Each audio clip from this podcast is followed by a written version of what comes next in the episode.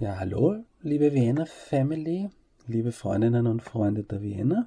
Hier spricht Alexander Jaske mit unserer dritten Podcast-Folge. Vielen Dank für euer Interesse an den ersten beiden Folgen.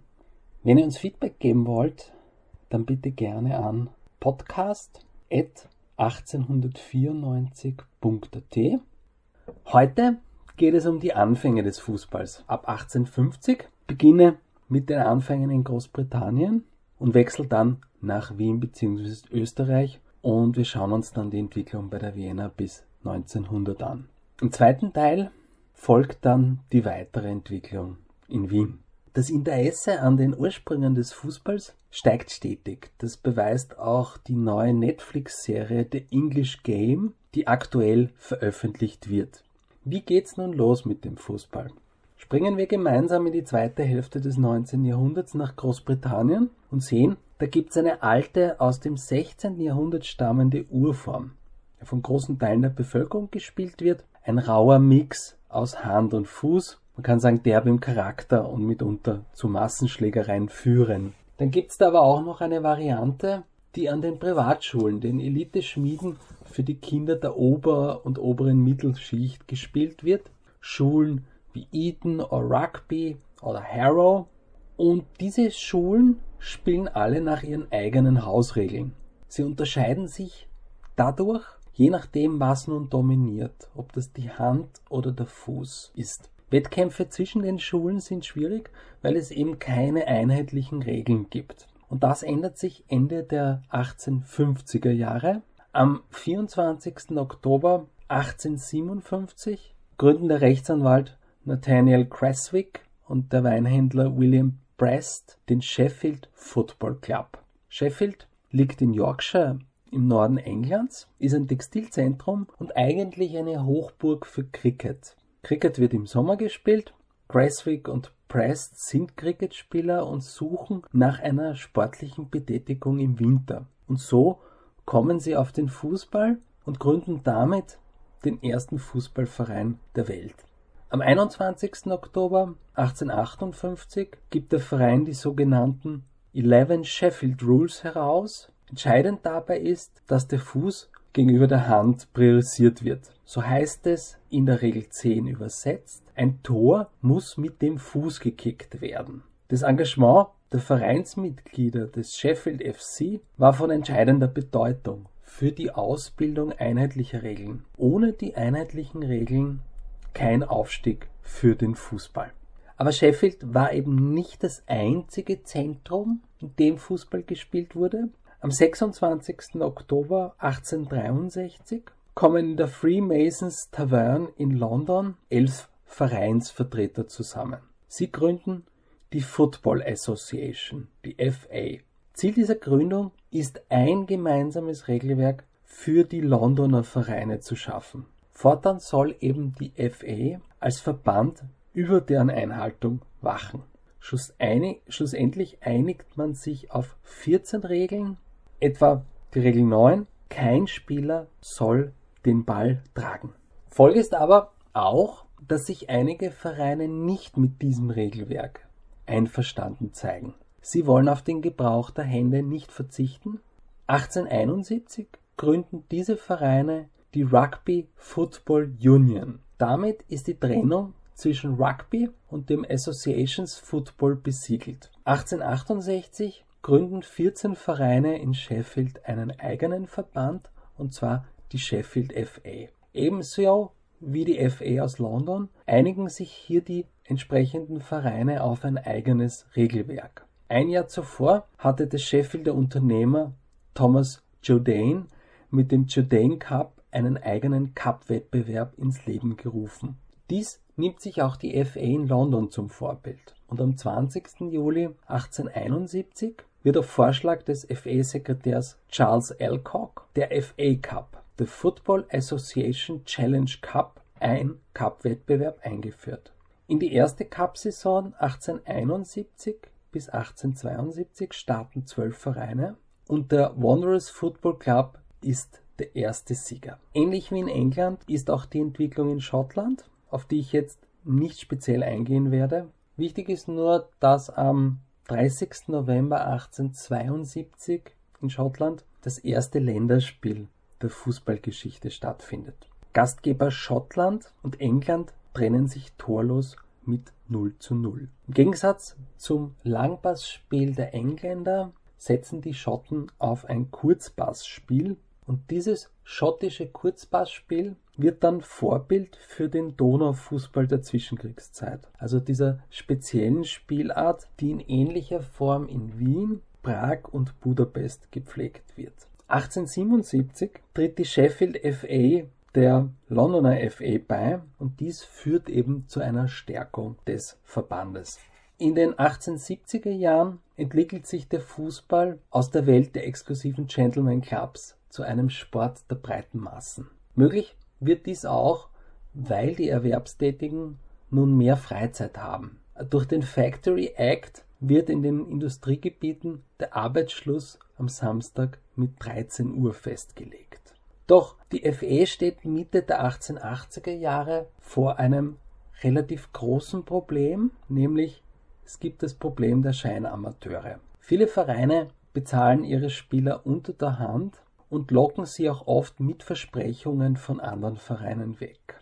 Es gibt Befürworter für den Amateurismus, es gibt aber auch viele Befürworter für die Legalisierung des Professionalismus und es muss nun eine einheitliche Regelung gefunden werden. Und am 20. Juli 1885 legalisiert die FA schließlich den Professionalismus. Das ist ganz wichtig, weil auf der anderen Seite dem Rugbyverband dies nicht gelingt und im Rugby kommt es zu einer Trennung zwischen dem Amateurverband auf der einen Seite, dem Rugby Union und dem Profiverband der Rugby League. Am 17. April 1888 kommt es zur Gründung der Football League in Manchester. Das ist dann der erste Meisterschaftsbetrieb der Welt. Die Saison läuft von Anfang September bis Mitte April dies wird natürlich Vorbild für den Großteil der europäischen Ligen und zwölf Vereine starten in die erste Saison 1888 bis 1889. Die Vereine haben 22 Spiele. Erster Sieger wird umgeschlagen Preston North End mit 18 Siegen und 4 Unentschieden. 1892 wird als Unterbau für diese First Division die Second Division gegründet und bis 1992. Bis zur Gründung der Premier League war die Football League die höchste englische Spielklasse, an der eben Mannschaften aus England und Wales teilnahmen. Heute umfasst die Football League die Ligen der Spielklassen 2 bis 4. Das ist auf der einen Seite die English Football League Championship, dann die League One und die League Two. Wichtig bei der Entwicklung im englischen Fußball ist einmal zusammenfassend die Bildung eines eigenen Regelwerks, dann natürlich sehr beeinflusst durch Sheffield, dann natürlich die Gründung eines eigenen Verbandes als Hüter dieser Regeln und vor allem natürlich der Verband, der dann selber Wettbewerbe kreiert. Zuerst den FA Cup, einen Cup-Wettbewerb und dann aber ein Ligensystem. Weil es ganz wichtig ist, in einem Cup-Wettbewerb ähm, kann ich nicht immer mit einer bestimmten Anzahl an Spielen planen. In einem Meisterschaftsbetrieb weiß ich von Haus aus, wie viele Spiele ich einmal fix in einer Saison habe. Und dann war natürlich ganz wichtig auch, dass es den Erwerbstätigen überhaupt möglich war, in ihrer Freizeit dem Fußballsport nachzugehen. Und das hat natürlich auch dazu geführt, dass breite Massen der Bevölkerung überhaupt teilnehmen konnten und auch sich als Zuschauer die Spiele anschauen konnten. Wie schaut nun die Situation um 1894 in Wien aus? Wien selbst hat einen beispiellosen Bevölkerungszuwachs erlebt, lebten 1850 rund eine halbe Million Einwohner in der Stadt, sind es 1890 schon rund 1,4 Millionen Einwohner und 1910 wird die 2-Millionen-Grenze geknackt. Ab 1897 ist Karl Lueger Bürgermeister von Wien und 1895 formuliert Sigmund Freud erstmals den Begriff Psychoanalyse. Im gleichen Jahr wird auch Otto Wagner künstlerischer Beirat für die einheitliche Ausgestaltung der Hochbahnen und Brücken der Stadtbahn und international wird am 15. Oktober 1894 Alfred Dreyfus verhaftet es kommt zur bekannten Dreyfus-Affäre und daraus resultierende Justizskandal erschüttert ganz Frankreich. Wie schaut's 1894 in Döbling aus? Döbling, der Heimatbezirk der Wiener, ist wie die meisten Vorstadtbezirke vor zwei Jahren erst Teil von Wien geworden. Der Bezirk ist eine Ansammlung von Handwerkersiedlungen und heurigen Vororten, weitgehend ohne Industrie. Sehr grün, wirkt noch recht verschlafen und wird langsam von reicheren Familien als Wohnungsort entdeckt. Für uns wichtig natürlich ist die Hohe Warte, ein Hügel zwischen den Bezirksteilen Heiligenstadt und Unterdöbling. Heute ist die Hohe Warte bekannt für die Zentralanstalt für Meteorologie und Geodynamik. Hier befand sich auch die Amtsvilla des österreichischen Bundespräsidenten. Um 1894 befinden sich die weitläufigen Parklandschaften der Rothschildgärten, angelegt durch Nathaniel Meyer-Anselm, Freiherr von Rothschild auf der Hohen Warte. Eine beeindruckende Prachtgartenanlage mit unzähligen Glashäusern und einer weltberühmten Orchideenzucht. Antonioli arbeitet dort als Garteninspektor und Franz Joly, einer seiner Söhne, kommt von einem Studienaufenthalt von den britischen Inseln zurück und hat einen Ball im Gepäck. Zusammen mit seinem Bruder Max und den britischen Landschaftsgärtnern William Beale und James Black wird gleich ein erstes improvisiertes Fußballspiel in den Rothschild-Gärten durchgeführt. Es bildet sich eine Gruppe von Fußballenthusiasten um die Joly-Brüder. Freiherr von Rothschild steht dem Treiben dieser Fußballverrückten wohlwollend gegenüber. Hauptsache, seine Gärten werden nicht in Mitleidenschaft gezogen. So unterstützt er die junge Gruppe finanziell, damit sie einen Verein gründen können und vor allem eine Wiese anmieten können. Am 22. August 1894 gründet die Gruppe um Franz Joly in der Restauration zur schönen Aussicht, dem heutigen Pfarrwirt, den First Vienna Football Club 1894. Zweck des gegründeten Vereins war laut den Statuten vom 26. Oktober 1894 a. die Kräftigung des Körpers, b. die Förderung aller Rasen- und Bewegungsspiele und c. die Hebung der Geselligkeit und Kameradschaft. Politische Besprechungen sollten ausgeschlossen sein. Dem Verein konnte man auf Vorschlag eines Mitgliedes beitreten, sofern der Ausschuss dies mit Mehrheit genehmigte. Der Monatsbeitrag war eine Krone, als Eintrittsgeld in den Verein mussten zwei Kronen bezahlt werden. Beim Spiel sollten die Spieler Trikot, Kniehosen, Strümpfe, eine Mütze und Schuhe tragen. Der jüdische Buchhalter Georg Fuchs wird erster Obmann und Franz Joli erster Kapitän. Als Dank übernimmt der neu gegründete Verein die Farben Blau-Gelb, eben die Farben des Hauses Rothschilds. William Biel gestaltet das Clublogo, den dreibeinigen Ball, der dem Wappen seiner Heimat, der Isle of Man, nachempfunden ist. Mit der finanziellen Unterstützung mietet man die Kuglerwiese, die erste Spielstätte der Vienna. Wo lag nun diese Kuglerwiese? Nun, es gibt zwei Hinweise, die uns eine Eingrenzung möglich machen.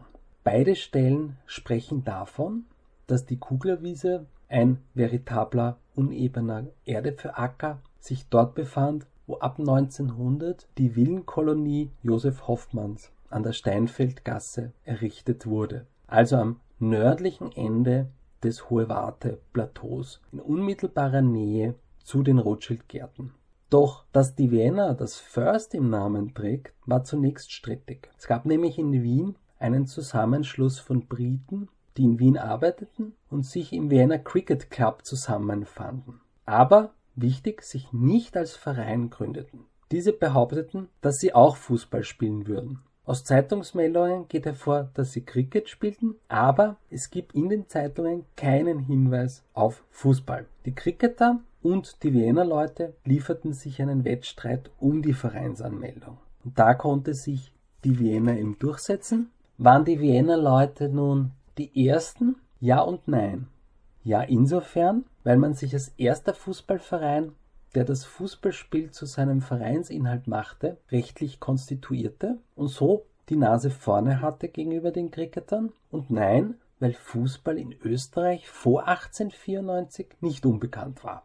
Es gibt Zeitungshinweise auf Bildungseinrichtungen, etwa in Feldkirch, eine Jesuitenschule, wo Fußball gespielt wurde. Auch bei Turnveranstaltungen, wir kennen Beispiele aus Vorarlberg, aber auch aus Wels zum Beispiel oder Klagenfurt, gab es Fußballvorvorführungen. Auch gibt es vor 1894 schon in Zeitungen geschaltete Werbungen. Wiener Händler, die Sportgeräte aller Art, unter ihnen Fußbälle anboten. Auch in Graz soll im Orange-Sportverein Akademisch-Technischer Radfahrverein Fußball gespielt worden sein. Was wir aber bei den Bildungseinrichtungen oder Turnfesten nicht wissen, ist, wie eben der Fußball ausgesehen hat, der dort gespielt wurde.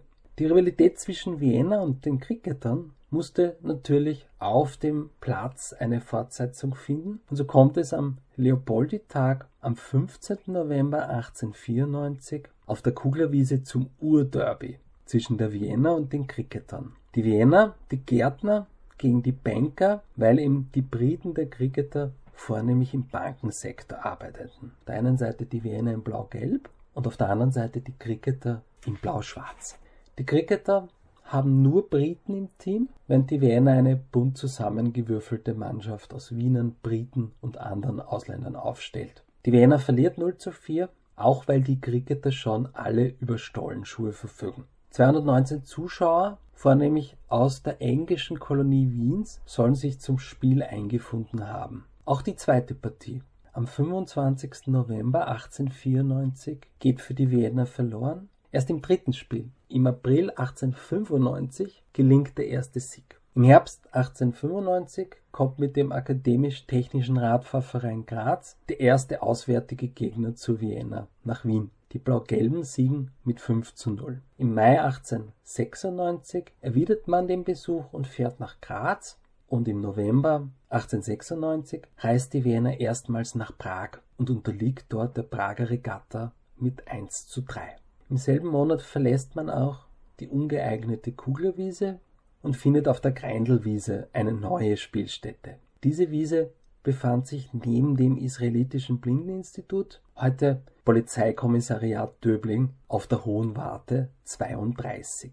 In der Wiener Festschrift von 1919 wurde der Platz wie folgend beschrieben. Diese Anlage war bereits wesentlich größer und hatte den Vorteil, dass sie gegen die Straße abgeplankt war, senkte sich jedoch beträchtlich, so dass man entweder bergauf oder bergab spielte. Wer spielt nun Fußball bei der Vienna? Ähnlich wie in England stammen die ersten blau-gelben Aktiven aus dem mittleren und höheren Bürgertum. Von Anfang an beteiligen sich bei der Vienna ein hoher Prozentsatz an jüdischen Wienern. Gerade der aus ausländische Ursprung der neuen Sportart war für viele Wiener Juden reizvoll, da sie wegen des latent herrschenden Antisemitismus in Wien allzu oft aus den deutschen Sportarten wie etwa dem Turnen ausgegrenzt wurden. 1897 war die Fußballbegeisterung bei der Wiener umgebrochen und man gründete schon eine zweite Mannschaft. Man beginnt auch Nachwuchskräfte zu rekrutieren Wichtig dabei ist Lorenz Puffer, genannt der Schwarze Beck, ein Lehrer des Döblinger Gymnasiums. Er ist Kapitän der zweiten Mannschaft und dem Fußball sehr aufgeschlossen. Gerade im Bildungsbereich ist es nicht überall so, weil die sogenannte englische Fußlümmelei nicht in allen Kreisen angesehen ist. Einige junge Spieler aus gutem Haus trauen sich nur in Verkleidungen auf den Platz. Die Wiener holt sich ihre Nachwuchskräfte von den vielen wilden Vereinen, die sich auf den großen Brachflächen Wiens gebildet haben, etwa auf dem heutigen Gelände des Türkenschanzparks an der Bezirksgrenze Döbling-Währing oder vom Panzerfeld, einer Fläche zwischen Döblinger und Heiligenstädter Straße. Da spielen etwa Vereine wie Herkules, Columbia oder Fortuna. Karl Bekaner den wir in der nächsten Folge kennenlernen werden, kommt etwa vom Panzerfeld. Um 1897 gibt es in Wien auch schon sieben Fußballvereine. Im gleichen Jahr wird ein Cup-Wettbewerb, der Challenge Cup, gestiftet von John Gramlich, einem Mitbegründer der Cricketer, eingeführt. Dieser Co-Wettbewerb nach Vorbild des FA Cups soll allen Mannschaften in Österreich-Ungarn offen stehen. De facto nehmen aber in den ersten drei Saisonen nur Wiener Mannschaften teil. Bei der ersten Austragung des Cups nehmen vier Mannschaften, die Vienna, die Cricketer die Fußballriege des Deutsch-Österreichischen Turnvereins und der Rasenspielclub Training teil. Im November 1897 trifft die Wiener in der ersten Runde, gleichbedeutend mit dem Halbfinale, auf die Cricketer. Sein Debüt bei der Wiener feiert dabei ein gewisser Mark D. Nicholson. Nicholson übernimmt das Wiener Büro des Reiseveranstalters Thomas Cook Son. Old Nick, wie er genannt wird, ist ehemaliger Profi und gewann mit West Bromwich Albion 1892 den FA Cup. Beruflich war er schon in Ägypten und Frankreich tätig gewesen. Er ist mit Abstand der beste Fußballspieler in Wien. Old Nick debütiert für die Wiener in der Partie eben gegen die Cricketer. Er schießt ein Tor, doch dieses wird nicht anerkannt, weil in Wien Tornetze noch unbekannt sind. Sein Organisationstalent wird dadurch angestachelt und er führt Tornetze in Wien ein. Und noch mehr. Er will nämlich den jungen Wiener Fußball in seiner Gesamtheit verbessern. Er publiziert Aufsätze über Training und Positionsspiel. Er übernimmt das Training bei der Vienna. Er versucht auf seine Spieler einzuwirken, ihren Alkohol- und Tabakgenuss, wenn schon nicht aufzugeben, dann wenigstens einzuschränken. Und, wichtig, er führt die Massage der Spieler in Wien ein. Old Nick will die Wiener Spieler auf das Niveau seiner in Wien lebenden Landsleute bringen. Um das zu schaffen, müssen sich die Wiener aber mit ausländischen Mannschaften messen. Das ist aber kostspielig und so stößt Nicholson die Gründung eines Komitees zur Veranstaltung von Fußballwettspielen an. Das Komitee soll finanzielle Mittel aufstellen, um ausländische Mannschaften nach Wien zu holen. Nicholson lässt da auch seine beruflichen Kontakte spielen. Es kommt auch zur Zusammenarbeit mit Prager und Budapester Mannschaften, um sich eben die finanziellen Lasten zu teilen. So wird für Ostern 1899 der Oxford University AFC nach Wien und Prag geholt. Die Oxonians absolvieren zwei Spiele in Wien, 15 zu 0 gewinnen sie gegen eine Wiener Auswahl, 13 zu 0 schlagen sie eine Auswahl der in Wien lebenden Briten plus zweier Wiener Spieler. Das ist der Anfang eines internationalen Spielbetriebs, der den Wiener Fußball über Dekaden kennzeichnen wird. Ebenso ist die Situation in Prag und auch in Budapest. Die Maßnahmen von Old Nick zeigen bei der Wiener Schnellwirkung. So gewinnen die Döblinger die zweite Auflage des Challenge Cup im März 1899 im Finale gegen den Athletikclub Victoria 4 zu 1 und auch in der folgenden Auflage verteidigen sie ihren Titel mit einem 2 zu 0 Finalsieg über die Cricketer. 1899 kommt es auch zum dritten Ortswechsel für die Döblinger. Die Greindelgasse wird aufgegeben und man bezieht im Bereich des heutigen Pensionistenwohnheims Hohe Warte an der Hohen Warte 8 ein neues Spielfeld. Dieses neue Spielfeld wird instand gesetzt und planiert und unterscheidet sich in der Folge markant von den vorhergehenden Spielorten. Ich nenne die Anlage gerne Hohe Warte 1 oder Hohe Warte Alt. Zur Eröffnung der Anlage gastiert mit dem Deutschen Fußballclub Prag die in unseren Breitengraden damals wahrscheinlich beste Mannschaft. Der Wiener Untertrainer Nicholson gelingt die Sensation. Am 1. November 1899 schlagen die Blau-Gelben die favorisierten Prager mit 2 zu 0. Bis zu dieser Niederlage war der DFC Prag zwei Jahre unbesiegt. Auch sein großes Ziel mit der Vienna kann Nicholson erreichen. Anfang Dezember besiegt die Vienna die Cricketer ohne einen einzigen Briten in der blau-gelben Mannschaft zu haben. Leider heißt es dann im Herbst 1900 Abschied nehmen. Old Nick absolviert im September 1900 sein letztes Spiel für die Vienna gegen den Züricher Sportclub. Er verlässt Wien in Richtung Hamburg die Vienna ernennt ihn zum ersten Ehrenkapitän der Vereinsgeschichte. Später wird nach ihm der Fußball- und Sportverein SC Nicholson benannt und 1901 wird ihm zu Ehren ein Leichtathletik-Wettbewerb begründet und Nicholson-Preis genannt. Humorvoll nimmt er dazu in einem Brief an seine Wiener Freunde Stellung.